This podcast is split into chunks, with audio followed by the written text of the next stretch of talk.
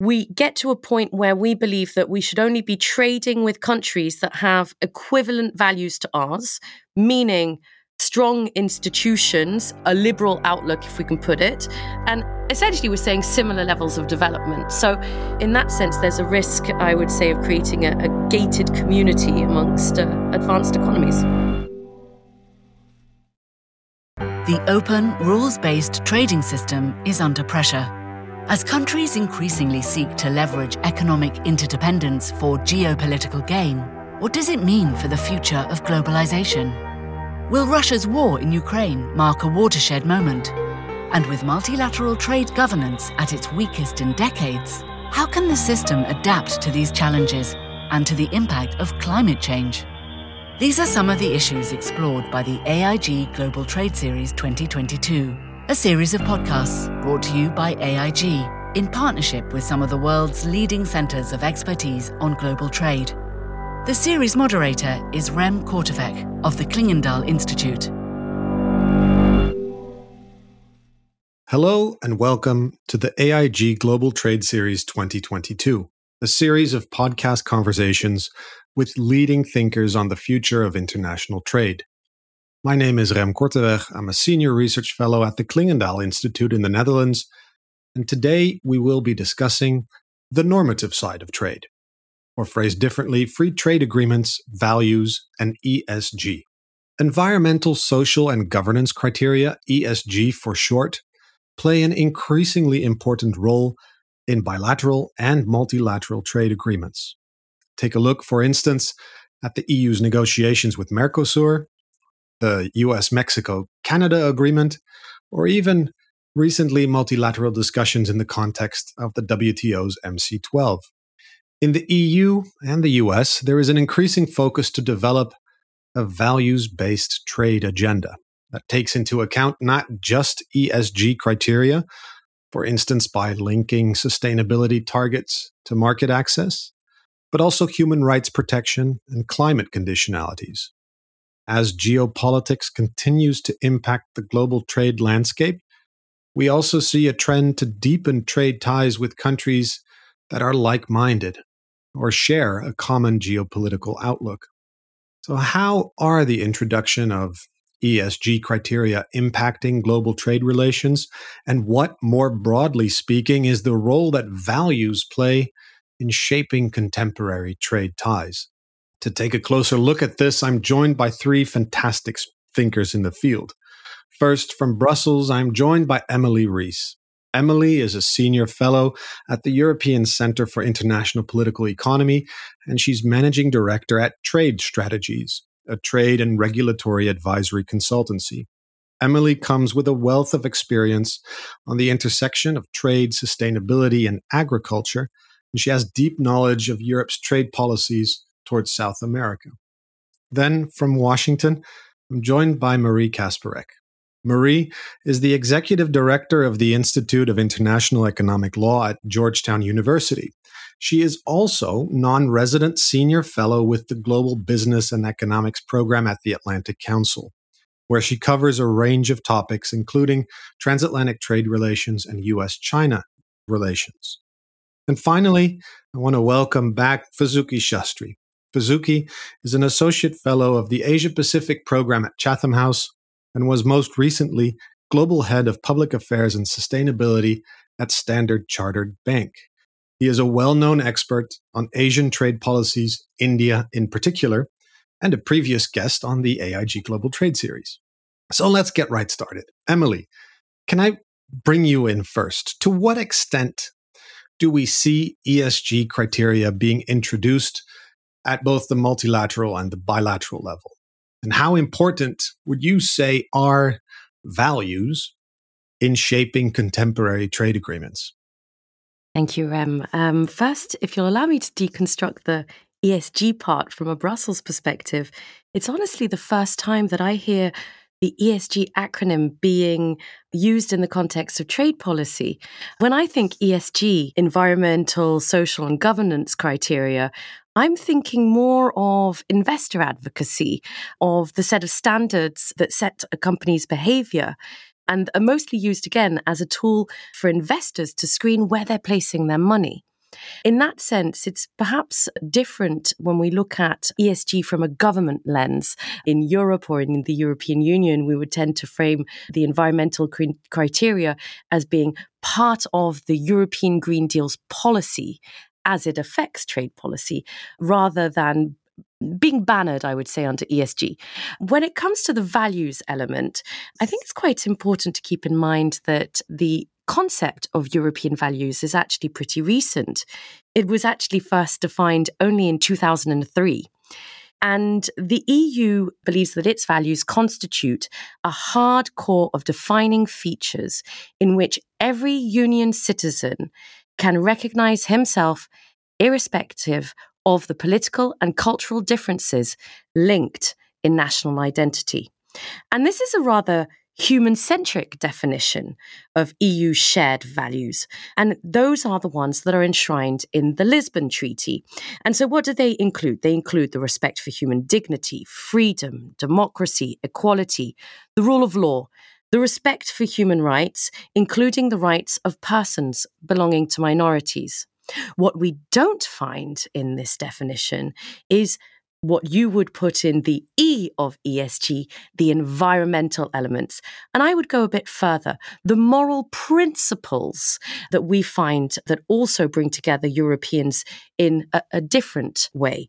And when we're talking about such moral principles, we're looking at climate action, tackling dramatic biodiversity loss, regulating the digital space. So, all the questions relating to the moral realm rather than fundamental va- values. And in making that differentiation, it allows us to tackle this question of ESG values in trade policy, I think, with a clearer definition. Thank you very much for that. And thanks for unpacking that with respect to sort of the EU dimension. Vasuki, uh, to what extent is this new focus on, on ESG as a framing concept for trade policy objectives something that's particular to Europe or the United States? And to what extent do you also see this in, in countries in Asia? Yeah, I mean, Rem, I think there's a collective rolling of the eyes whenever the Europeans land in Delhi, Beijing, or Jakarta and talk about moral values and talk about the imperativeness of inserting these value considerations into decisions on commerce, trade, and investment. You know, one one thing to note is the India EU free trade agreement negotiations, which went on for 11 years, essentially collapsed because the human rights charter, which the EU wanted to introduce, would simply not fly in Delhi. Now, I think there's a different set of value considerations that emerging markets would bring to the table. I mean, so they don't want to see this as conditionality. And I think the fundamental problem is how this is framed, that this is essentially framed as an EU value being exported to these emerging and developing countries, embedded in free trade agreements, embedded in investment agreements, where they essentially have very little room to maneuver. And I think the Americans are, you know, in the context of what the Biden administration is attempting to do, for example, on supply chains, you know, bringing together in inverted commas like-minded countries. The notion of friend shoring that uh, Janet, Janet Yellen has spoken about. And, and you know the simple fact that the G7 seems to be you know on the way to introducing this climate club, where it wants to bring together a group of developing countries, irrespective of its commitment to human rights and uh, democratic values. I mean, nominally, all the countries are going to be democracies, but obviously, many countries are in the breach of democratic values. So I think in the framing, I think emerging markets would accept that values are absolutely central to trade and the modern economy, as long as they are differentiated levels embedded in these agreements. And there's a notion that this is a journey rather than a hard condition. And and and then, I mean, we are recording this conversation right after we've received news that um, there was white smoke uh, at the negotiations in the WTO in the context of MC12. What we heard and what we know is that there was uh, quite a bit of discussion about ESG and and values about biodiversity, about fisheries. To what extent do we see a, a coming together of these different perspectives of say emerging economies and and Europe and the United States? Is there anything you or Emily want to want to share on this? I mean, given the obvious caveat that we don't have the the negotiated text yet. Uh, very quickly from me, I think there's a new pragmatism I see, particularly in Asia, because I think they really are worried about globalization reversing and the fact that you know Asia really has benefited from five decades of unfettered trade investment and globalization. So there is a concern that the US and the EU are perhaps stepping away from the table. So there is this anxiety to participate in both regional as well as more broadly multilateral free trade agreements.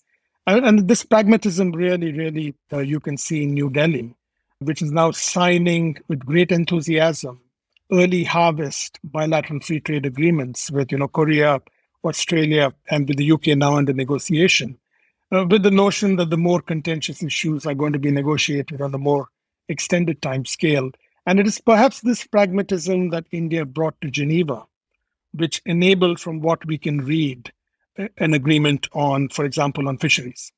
And Emily, I know that you've been watching MC12 as well. How important do you think the discussions regarding environmental issues or fisheries were in the um, in the negotiations? I mean, evidently they were present, but I'm not sure that uh, in looking at the Indian stance, uh, we would necessarily qualify it as uh, pragmatic first. There was a lot of interests at play, and, and obviously the Russian invasion of Ukraine and the subsequent consequences on trade of what's happened this year will certainly have played a, a key role in in India being able to maneuver across many of these agreements because it wasn't only the environmental elements, such as you mentioned, subsidies for IUU fishing.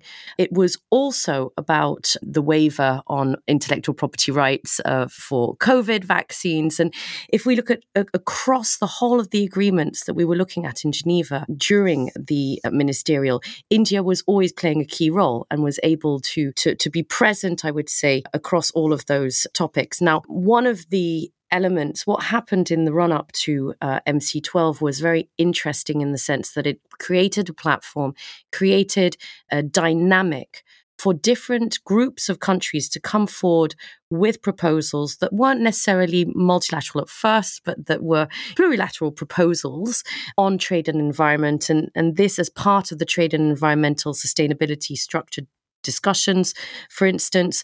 But also, we saw a number of co sponsored papers on environmental talks on plastics, for instance, on fossil fuel subsidies, also on environmental subs- uh, sustainability. These didn't make the final deal, but they will have created an impulse for the organization to start, I would say, really taking further action on those environmental dossiers, particularly as we move to the next cycle of yeah. ministerial discussions. Right, right. And it's, of course, uh, very good news that a multilateral organization, which has been so under pressure, the WTO, is able to deliver on at least some something of an agreement. Marie, I want to bring in you from the US uh, now, because l- leaving aside the specific question of ESG and trade, the broader issue of developing a values based trade policy has gotten a lot of attention in the United States, particularly also, I think, in the context of the geopolitical competition with China and with Russia. And I was just wondering whether you could enlighten us a little bit about the state of the US debate regarding the development of a values based trade agenda, because it seems that it's not just about trade, it's also very much about foreign policy, about geopolitics. Thanks, Rem. Yes, the, you're absolutely right. The conversation in the United States is increasingly moving towards a value based trade policy where we define the US values and the Western values as opposed to the other values. So I think with regards to values, trade policy, security policy, it is very much an us versus them, meaning the West against the rest in a lot of ways, most particularly us against China or us against Russia at the moment. So, one of the interesting initiatives to look at right now that is taking effect on June 21st is the US Uyghur Forced Labor Prevention Act, which is very particularly aimed at China at human rights violations in the region. It was decided in December, and like I said, will take effect on June 21st. And all the businesses currently are scrambling what that means for them and their value chains and their businesses going forward. But it will bar imported goods partly or wholly made in the Chinese manufacturing hub of Xinjiang unless companies can provide the product have no ties to forced labor, not only the product, but in the entire supply chain. So um, that's a huge step. And I think we we will have to see how much impact that will actually also have on on US businesses. So that is that is one of the very prominent current examples of how there's a huge shift with regards to a focus on human rights in US trade policy. Right, and it connects with that broader discussion about friendshoring rather mm-hmm. than and bringing in to clearer focus the strategic dependencies that countries may have, particularly with regards to China. Vasuki, in, in the Indian context, does that issue of friendshoring, how is that perceived? I think it's perceived rather favorably because I think there's a difference here between government to government conditionality and private sector to private sector conditionality right? So if you've got an Apple which which is making plans to relocate some of its manufacturing from China into into India, at least that's what we read.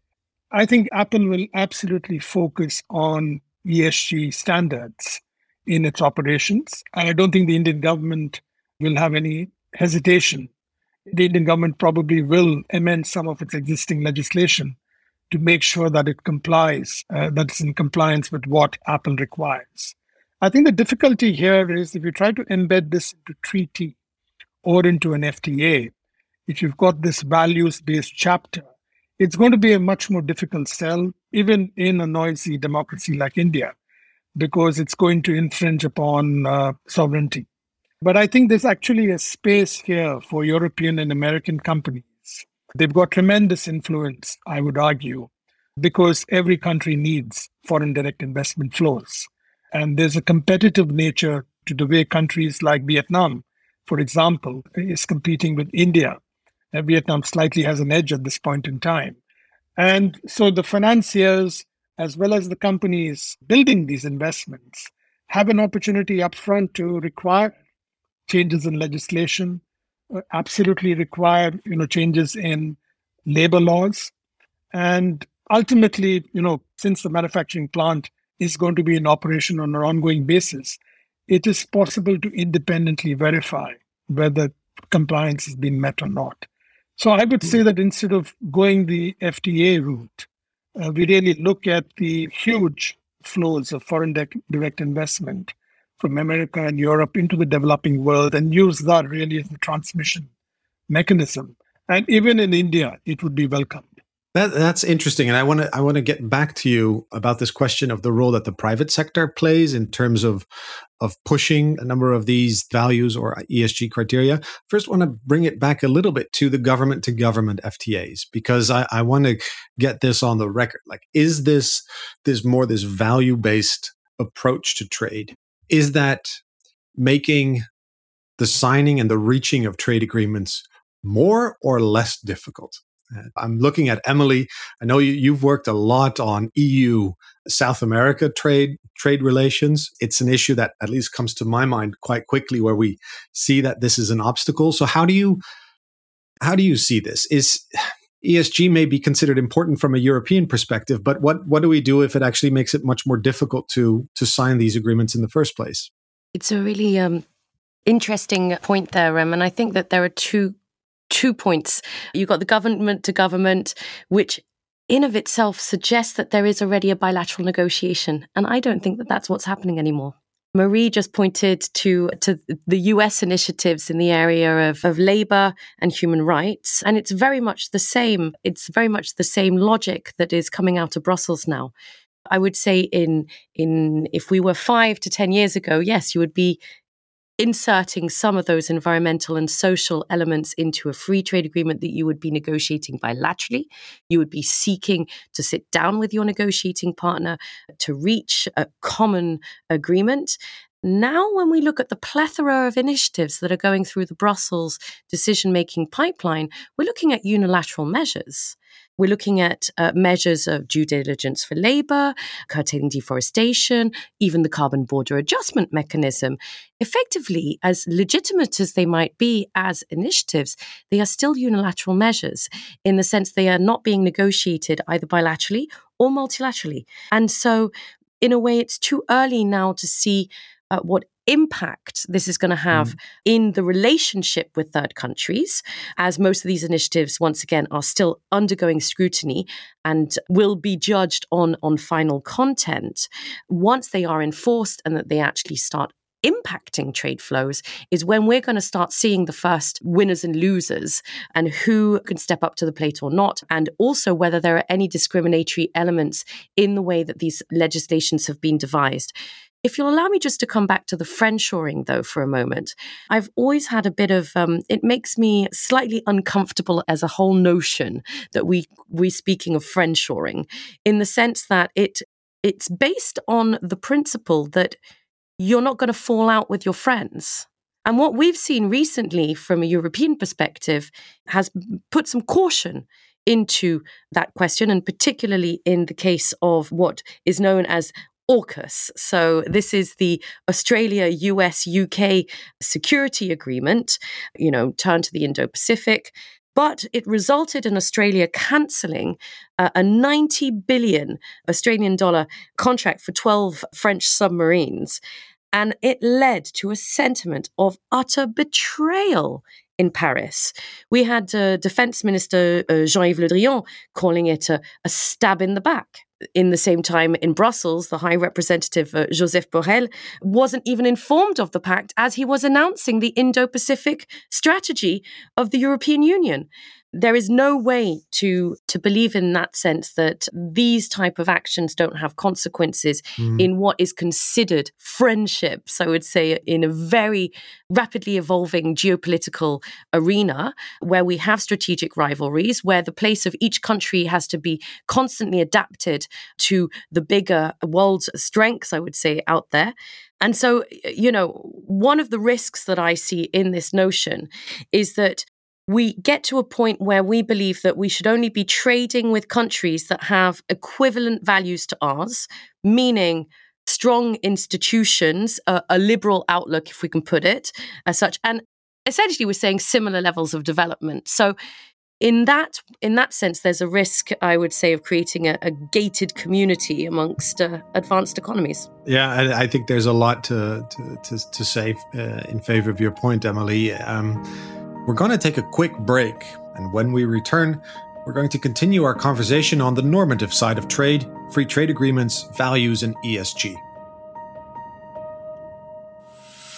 As the global economy emerges from the pandemic and intensifying regulatory competition is further straining the open trading system, conversations about international trade and its contribution to global prosperity have never been more important. If you'd like to listen to more podcasts on global trade, search AIG Global Trade Series 2022. This series is brought to you by AIG and its partners, the Aspen Institute, Germany, Chatham House, the Clingendael Institute, the Institute of International Economic Law at Georgetown University Law Centre, the International Chamber of Commerce, UK and France, the Italian Institute for International Political Studies, the Jacques Delors Institute, France, the Research Institute of Economy, Trade and Industry, and the St. Gallen Endowment for Prosperity Through Trade. We're back from our break. I'm going to continue our conversation with Emily Rees, Marie Kasperek, and Vasuki Shastry about free trade agreements, values, and ESG. I don't know what friendshoring is in French, I know that it's a term that's used a lot in, in US policy circles. I think also with the experience of uh, the previous US president, there are a number of questions to what extent friendship is, is endurable or to what extent it changes. That leads me to bring in Marie again. The US and the EU both are pursuing these, these conditionalities or this more values based approach, sometimes in response to societal pressure, sometimes in response to foreign policy incentives, sometimes simply because they think that's the right thing to do. Are they also cooperating amongst each other, or are they working at side purposes? That is a very good question. They are, of course, working together. But like Emily said, and as you have hinted at, I think the transatlantic relationship is still a little bit in a, in a phase of rebuilding.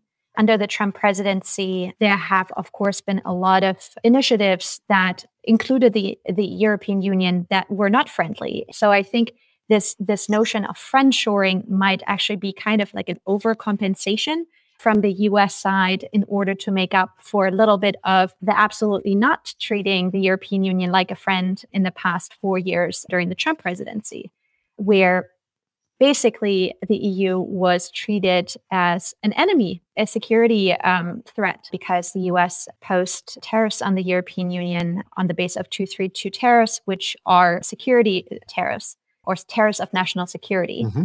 So, in that sense, obviously, there's a lot of making up to do, and I think that friend shoring notion is is a way of of trying to do that. But of course, like Emily said, it actually just exacerbates kind of this East versus West dichotomy and this idea of well, we are a club and you can't play with us, or at least I have a bestie and you're not it.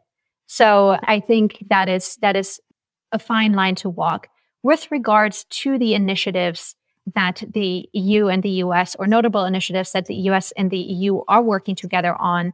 One I would mention is an obvious one is the Trade and Technology Council that has recently gained a lot of traction where they work together not just on trade, but on matters of security, on, you know, digital trade, on trade plus issues. I think there are 10 working groups and it is a really positive sign to me to see that there is such movement and such eagerness to work together, not only on trade, but on a lot of other issues. As we've seen in the past, a pure focus on trade has not worked. So I think really collaborating on a number of issues is very positive.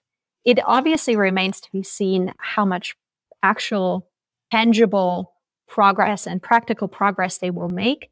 But mm-hmm. even the departure of this rhetoric of animosity is a positive one. And obviously, there have been unprecedented levels of collaboration with regards to the war in Ukraine, supporting the Ukrainians with, with weapons and so forth. And also, I mean, they've coordinated on economic sanctions, just going back to our debate of what we're talking about, uh, trade tools, they have employed or they've agreed on huge array on economic sanctions on Russia at an unprecedented speed usually the European Union is not one to move very fast on this, and they really have come full force with together with the United States. So I think there's a area to watch for me, economic sanctions and what the level that has been achieved towards Russia, how that might translate in the future towards China, because hopefully the conflict or the war in Ukraine will be resolved in the near future. But once we turn back to China, then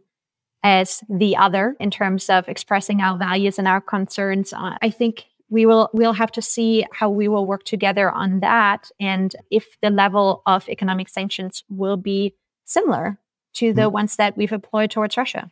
Yeah, it, it's very good that you mention also the um, the Ukraine war. Turning to Vasuki, the the issue of friendshoring and the Ukraine war are intersecting, and I can imagine there's quite a bit of pressure on India to follow the US and European position over um, speaking out against the Ukraine war.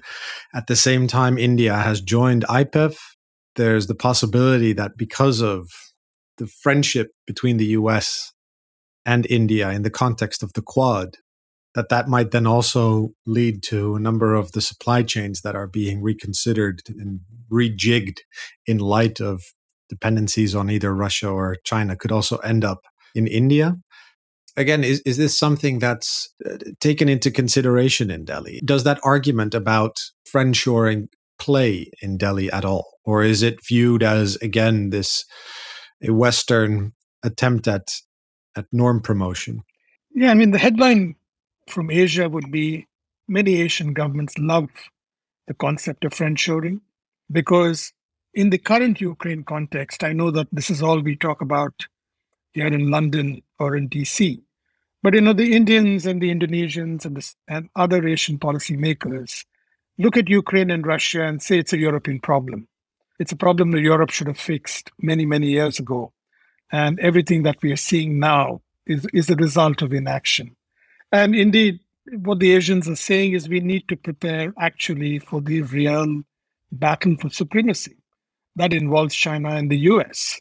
So many elements that the US administration is previewing in Asia, this notion of friendshoring really is a way of decoupling supply chains away from China and try to establish this parallel track. I mean, this is all going to have negative impact on the global economy. I don't think we should kid ourselves that this is all going to be a smooth transition.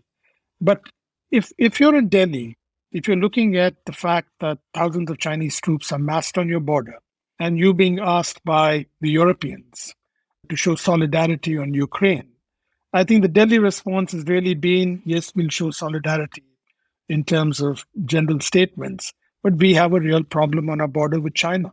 And, and that's going to be the next battle that we need to be prepared for. And all of so, everything that Emily and Marie spoke about, you know, they're absolutely right about how do you construct friendshoring as a concept. But it's really resonating mm-hmm. uh, because uh, America was seen as being an absentee landlord for the last five years. It has come back in a way. I mean, and there've been more um, high-level American visits in, into the region, and all of this is really in preparation for this economic dislocation, which is inevitable, where we build this parallel, for lack of a better word, US-led economic order versus mm. the Chinese one. And I mm. think the Indians have clearly indicated through the Quad, through IPEF, through these early harvest trade agreements that it is willing to be a little bit more flexible and not argumentative on the world stage on these on these critical issues. Yeah, I, I just want to finish one thought and pick up on something that Vasuki said too. This, you know, we, we talked a lot about friendshoring and we talked about a lot about Ukraine has kind of merged the US and the EU closer together in that sense. But I also think that specifically the Ukraine war has also deepened the divide between the West versus the East. I wouldn't say the West versus the rest, but definitely the uh, West versus the East. Those uh, between Western democracies who've rallied to isolate Russia, and then the the East, or sometimes also the rest of the world, who either almost stays quiet and doesn't engage. It also has heightened the rivalry between US and China, specifically coming from the US perspective. And I think we're pushing towards very different models of trade and governments there. And Ukraine, the crisis in Ukraine just exacerbates and accelerates the, the trends that we've seen in the past five to 10 years.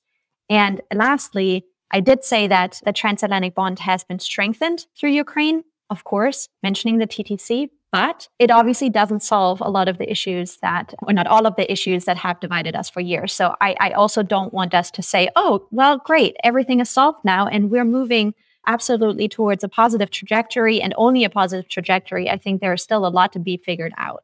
But mm-hmm. yeah, just and just we, to close that out. and just for our listeners, we have a podcast dedicated to uh, unpacking the Transatlantic Trade and Technology Council, which you can find on our website where we also touch on some of these issues. Turning to China, does China have a value based trade policy? If it does, it certainly is not an individual centric value policy as you would find more in the US and the EU.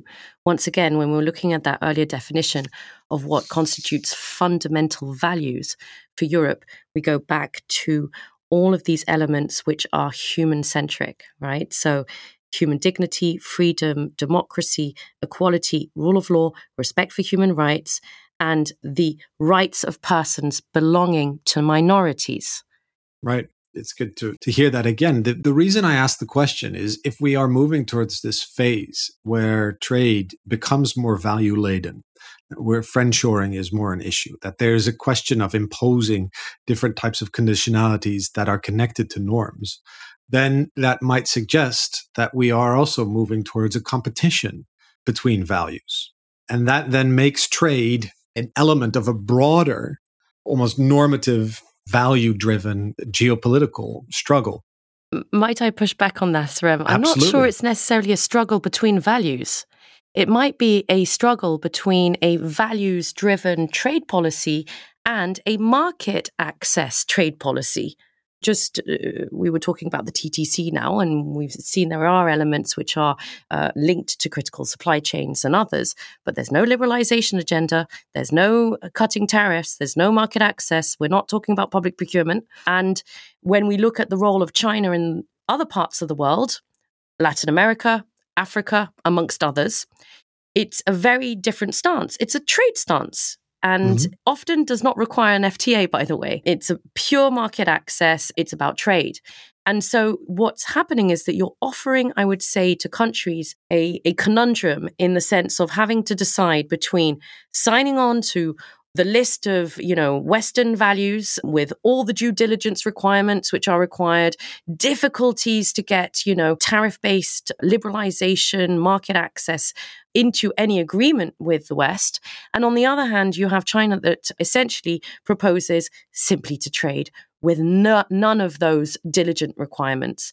And that's really going to put all those middle countries, I would say, into a lot of pressure a lot of pressure from both sides, especially as China has become a first trading partner with so many of these countries over the past decade. That brings me to a, a point about what is the primary transmission mechanism for these values in the trade space?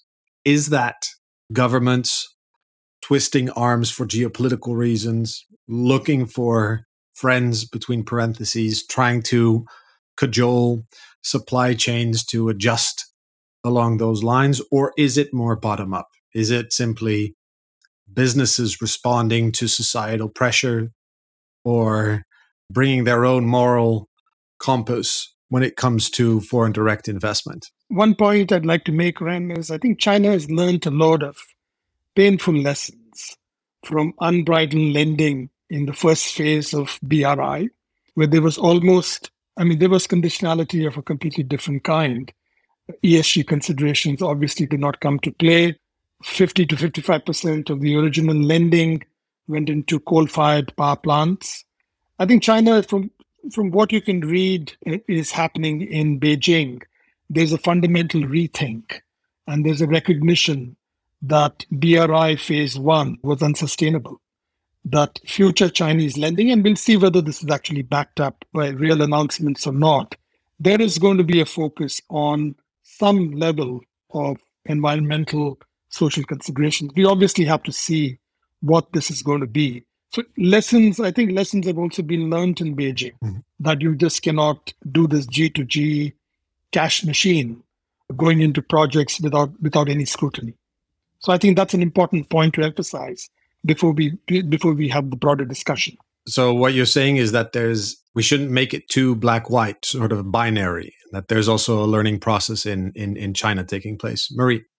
No, I I mean I I would even take it one step further, but exactly what Vasuki said. I think China was so successful because it wasn't based on values. It was absolutely a, you know a business transaction, so to say, without the conditionality, without the sticks. That is why a lot of the countries went to jo- join the Belt and Road Initiative and took investment from China versus taking investment from the European Union, the IMF, or the World Bank, right? So I think it was exactly because it wasn't value based that it was so, so, so successful. And I think to Emily's point, I really think that it is a competition of standards and not values. It will be, you know, for the EU and for the US, a lot of that goes hand in hand. We say we want to export our trade policy uh, through our, you know, foreign policy standards and values. But I, I think ultimately um, with China, it's going to be a competition of standards. But before we move on, I think uh, to, to talk more about the role of the private sector, I do think that even though there is a lot of movement on human rights and ESG and so forth on the government to government level, I, I would almost say that the the focus on earth values has increased but the political and socio-cultural values have stagnated a little bit. There's a lot of talk about human rights and some initiatives, but we will still have to work out the enforceability of that and see how that actually plays out in practice.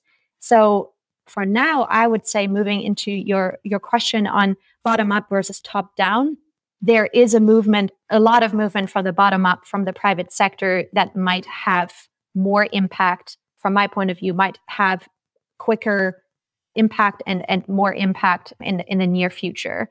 Even the European Union, and I, I would love to ask Emily about that actually, you know, looking from the US towards the EU, I've heard obviously a lot about values based trade in the past, normative power Europe, but then I hear something called strategic autonomy or strategic sovereignty, which really is for me a move backwards towards pragmatism and pragmatic trade and not really this normative power Europe that I'm used to hearing about. I don't know if we have the time to unpack the whole issue of strategic autonomy, um, but I do want to give give each of you a chance to add anything you want on on this question of the role of the private sector versus versus government policy in terms of infusing the trade landscape with a, a more value based, uh, say, conscious. I mean, Vasuki, you started off talking about this that it may be much more the role of the private sector rather than bilateral or plurilateral agreements that that move this forward. Does that mean that that's also where the future lies if we want to if we want to see these ESG criteria, human rights uh, percolate further in, into the system, should we bank more on the private sector as opposed to governments? No, I think there's a private sector and a public sector solution, Rem. And the public sector solution, if you look at World Bank lending for the last five decades, large multilateral agency uh, lends into developing countries, typically into complicated infrastructure projects, which requires large resettlement of communities. Obviously, you've got to make an environmental assessment. I think the World Bank and the regional development banks have done a very good job in sensitizing and educating governments that you simply can't go ahead and build a project. Unfortunately, these lessons have been lost during the first phase of BRI Mm. because the sheer volume of money coming in without any conditionality. Hopefully, everyone is going to learn the lessons and rebuild now. And I think the private sector thing is fascinating because if you're an international bank or a manufacturing company, you're facing pressure from your investors. I would argue you're facing greater pressure from your investors than from regulators in really cleaning up your act in terms of lending into fossil fuels or lending into forestry. And I think the banks and the companies have realized you can actually change and shape behaviors on the ground, tied with the kind of financing, tied with the kind of investment that you bring to the table. Now, this is absolutely not going to be a 100% success rate in all countries. It all depends on the sectors that these companies are putting money into. It also depends to a great extent on you know whether whether or not they face pushback from local communities mm. and governments. Mm. Yeah. But I think it's a, it's it's a focus area that we should absolutely talk about. I think we should document what best practice looks like. Right now, there's no clearing house to figure out which is the best private sector approach. Yeah. Uh, putting money into garment manufacturing in Bangladesh, most spectacular example of failure in uh, social rules, which they're trying to fix. And how do we then transmit this to other parts of the developing world? I think there's a bit of a work to be done. So the private mm. sector has a role. I don't want to completely absolve the public sector, but I think we should look at these multiplicity of approaches in order to get to your original question on a values-based economic system, you know, looking beyond trade. I think it's not an either or, right? It's an and, and, and. It is a private sector, government to government, and multilateral. And I don't think that's mutually exclusive at all. It just moves at different speeds, and we just have to make sure that all of the groups talk to each other at some point and really make sure, for example, you know, the private sector has responded, like Vasuki said, to consumers really wanting to push that normative based agenda. Well, but ultimately, we will need a universal framework for ESG investing. I think that's going to be the future. Well, that will take some time. In the meantime, we have the private sector hopefully applying a lot of the good practices that are demanded from, from consumers. Some governments are starting to implement certain things, such as the new EU directive or the US ESG investment proposal. But Ultimately, we will need multilateral approaches to finding that universal framework or, you know, WTO, OECD, and IMF working on a global solution to carbon pricing. So I really think it is not, it's not an either or, it is all of those, all of the above. Mm-hmm. Mm-hmm. Emily, as you try to add things that you haven't heard so far, I also want to push you to think about this last question I have, which is Are there any results that we can already point to So, how this discussion about value-based trade or human rights and ESG criteria have already had a material effect on the ground. Interestingly, in answering that question, you'll probably find that the impact on the ground has occurred more within the West than in third countries, even though the policies were directed towards the latter. So, if we take questions of conditionalities, for instance, in international trade, obviously the objective here was to avoid another Rana Plaza. It was, yes, to ensure that we're curtailing any products uh, emanating from forced labor camps in China. But ultimately, it means that we need to reverse the mirror and we need to start looking at our own supply chains within.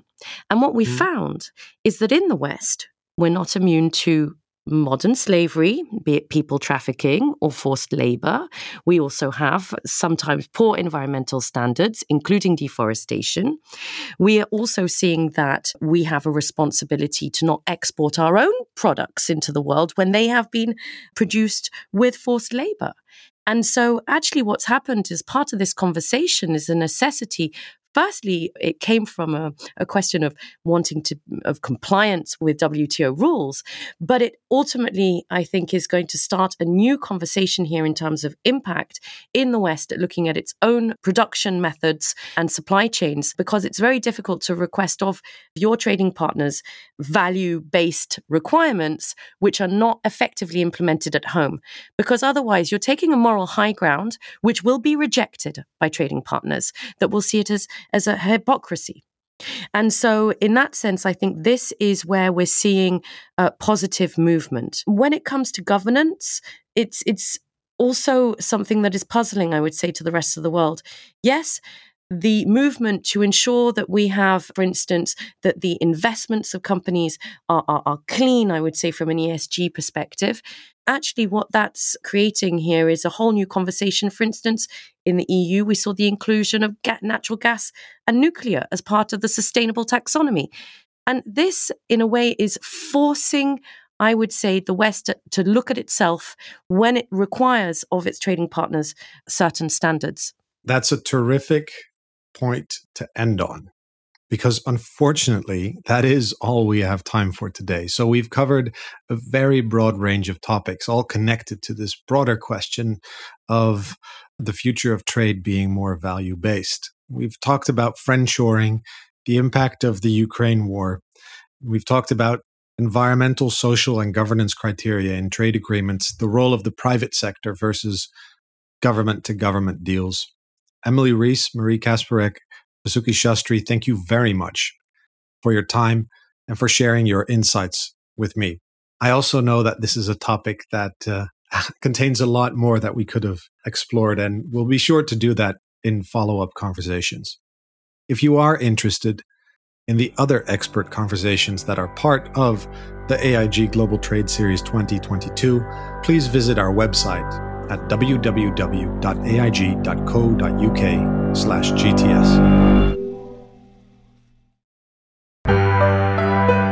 AIG Global Trade Series 2022 is an international partnership between AIG, the Aspen Institute Germany, Chatham House, the Clingendael Institute, the Institute of International Economic Law at Georgetown University Law Centre, the International Chamber of Commerce UK and France, the Italian Institute for International Political Studies, the Jacques Delors Institute, France, the Research Institute of Economy, Trade and Industry, and the St. Gallen Endowment for Prosperity Through Trade.